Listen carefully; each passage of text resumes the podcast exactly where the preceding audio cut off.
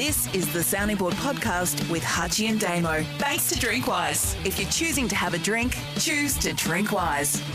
Question time on the sounding board for Drinkwise. If you're choosing to drink, choose to drink wise. I'll start today, Hutchy, with a offering from AK on X, and he sent it to both of us as well as the uh, general sounding board ep handle on uh, on X. I see it, but I don't believe it. The AFL has scheduled the Q Clash on Queensland's public holiday Labor Day Eve at 7.10. I suggested this to Mark Evans years ago, and all it took was an email to Sounding Board to make it happen. We're Well on done, board Hutchy. this- This is your project. We're on board this. We love the thinking. The Q clash on the eve, on the eve of the public holiday is awesome. you have driven this. You've driven the. I won't say you've driven the gather round because you stole that idea off the NRL, but you helped uh, bring that into the AFL world, and you've also kicked off what we're now calling as opening round, isn't it? It's not round one, but it's opening round in the uh, New South Wales and Queensland markets. Yep, roundo. All, Yep. all, all due to you, Hutchy. Dan Benson, email. Hutchy, the coverage of the AFL draft clearly demonstrates how far behind the AFL is in putting on such an event. Compared with the NFL draft, the AFL draft with the terrible music, lack of time to analyse the next pick, it was really amateur hour. What can be done to improve the event? You know, I thought I only watched it on socials, you know, but I, I thought the AFL draft, what I saw of the clips, was good. But you watched, you're a bit closer to it. You're, um, you've got the Well, AFL.com uh, engine I behind it. What do the you think? AFL.com. I, I didn't see any of that. I've got my views on, on how it looked, Dan. I've got my views on every single person in footy wearing um, a polo shirt. I, I did have a view about a fair bit of alcohol being on the on the um, set, so to speak. Um, again, none of these are major issues, but I, I understand where you're coming from with how the how it looks by way of a contrast in presentation. It, and I think, but I think though, Dan, to Dan's question and to you, you tell me if I'm, I'm wrong on this. I feel it's been a, a deliberate feel to change the presentation of it and to make it feel a bit more relaxed, that the way it did come across last Yep. night. And, and I don't think that happened um, accidentally. So, would someone have behind the scenes felt this was the path that the the draft needed to go down? I'm, I'm assuming that would be why it was the way it was last night. Um, you're, you're closer to the action than me. I, th- I thought what I saw of it was good, but yeah, more casual, I think, and more friends. I think getting the mates from school involved is wonderful, and friends from school. Uh, anything that brings families and the kids together, I reckon, is great. Yep. Lee Eustace email. My question is about Mick Warner. He was seemingly one of the better off-field footy journos, but now seems handcuffed to only doing grubby Dan Andrews stories. From the outside, it looks like a backwards step professionally. Is this tactical within the Herald Sun? Personal motivations taken over? What's your view? No, it's, it's certainly a uh, career growth. So I don't like being on the bigger stuff, whatever that topic may be, is uh, where Michael, well, from the outside, wanted to go and where the paper wanted to take his skills. So it's not a step backwards; it's a big step forwards. Um, and then his topics, serious topics, right? So no, Now, no issue I know there. you didn't use that deliberately, Hutchy, but it wasn't a step backwards and it wasn't a step forwards. Was it the two No, steps it- that he had the no. front page story? Sorry. These are the steps that Dan Andrews fell Ah. down. Um, and, and it was Yeah. always though the steps were about to make a comment and the picture of No, the steps. It was it was a big step forward in his career, was what I was saying. as opposed to what Dan did by falling down the stairs. Yeah, I get the I get the humour. I Well, I get the attempt at humour. Save the funny stuff. You keep telling me I'm not funny. Lionel on X was the Las Vegas Formula One a hit or a miss? Disrupting the centre business district for multiple weeks worth it? Starting the race at 10 p.m. local time a silly decision. They are questions. I wanted to embrace it, Lionel. I, thought it was next level. Yeah, I thought wanted to embrace great. it, but I was otherwise engaged socially on the weekend, so I didn't actually get to see it live like I wanted to. But it, I love the build up to it. It was magnificent. The town takeover, the size of the event, the way that was delivered, I thought it was superb.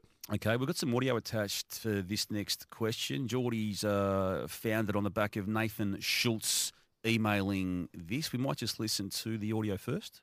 If I can say something to all you young writers, when you have the opportunity and you're sitting in a room like this, the only way you're going to get better is by having the courage to ask a question in these type of situations.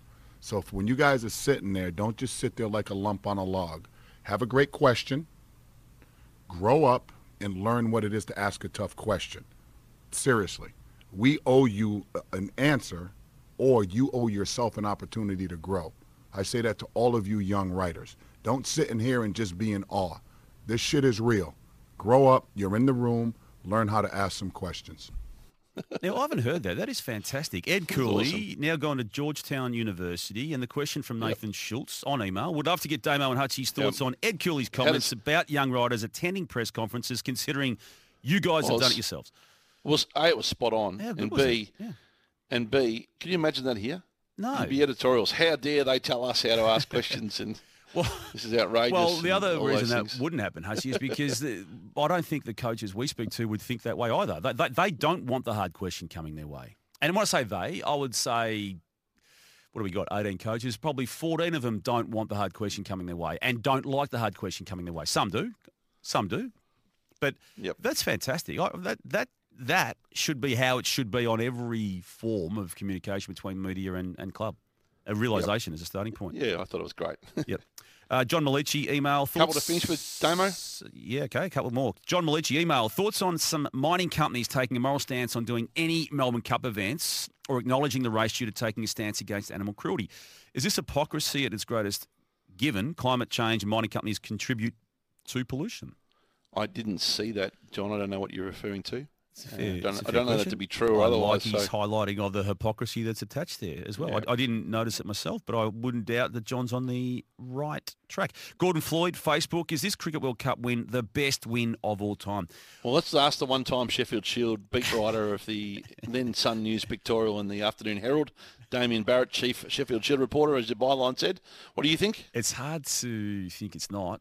It's really. I I think from a so we say a growth perspective, the '87 one was was massive, but the against the odds component to this one, I feel, puts it up there.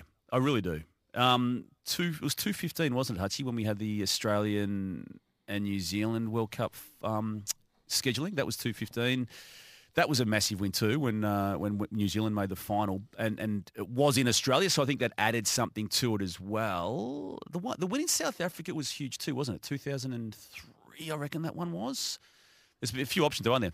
Ninety nine was big. Ninety nine, actually, ninety nine in England was was big too because they lost uh, Adam Dale at the uh, start of the tournament. I think this was the biggest. Yeah, I th- I think you're right. They had overcome. Yeah, yep. They had to overcome a poor start. They had to overcome a seven for against Afghanistan. They had to overcome They did too. a, a rampant India. They had to overcome a pitch that was clearly um, not suited to them. Yep. Two more quick ones, Hutchy. Chris Gauchi, Facebook, with his beer gut and soup strainer mowers, Travis Head destined to become this generation's iconic cult figure like Booney and Merv of yesteryear. Well, he's He's he's, there, brand grew, didn't he? He's going to end up the Test captain, and one day you'd think, or at least one version of the format's captain, and yeah, he's his year's unbelievable. Best player in the World Test final, best player in the semi, best player in the final, Yep. uh, and and very relatable figure. Isn't he? Isn't he? Yep. And then took I the think- catch that Yeah. uh, dismissed uh, Yep. Rohit uh, as well. Uh, last one, Hutchy. Xavier Fowler, and Geordie's put this up via X. Is your new producer, who is Geordie, struggling to live in Jane's shadow? The way Hutchy and Damo continually reference Jane is like a person frequently talking about their ex to their new partner. I'd notice we're doing that. Sorry, uh, Geordie, if we have been. I bet Jane was relieved she wasn't here this week. That's for sure. With all the coverage that you had to deal with, all the emails. No, she would have loved it, actually. by the way, who, who's, who calls every sport there is. He's a beautiful broadcaster if you haven't heard him. And I'm sure he's got bigger fish to fry than the the uh, sounding board long term. But uh, just growing into the show, isn't he? With uh, Yep. some of his uh, Very good uh, running WhatsApps and observations. They're, they're Yeah, nearly up to good. a par with Yeah, James no. in, in a Very short period of time. talent. Yeah. Yep. All right, that was question time for the sounding board for Drinkwise. If you're choosing to drink, choose to drink wise. Thanks for listening to the Sounding Board Questions with Hutchy and Damo. Send us your questions via Twitter or Facebook at Sounding Board EP. Hit the sign up button on Facebook to receive our weekly email and subscribe to, rate, and review the show wherever you listen to podcasts.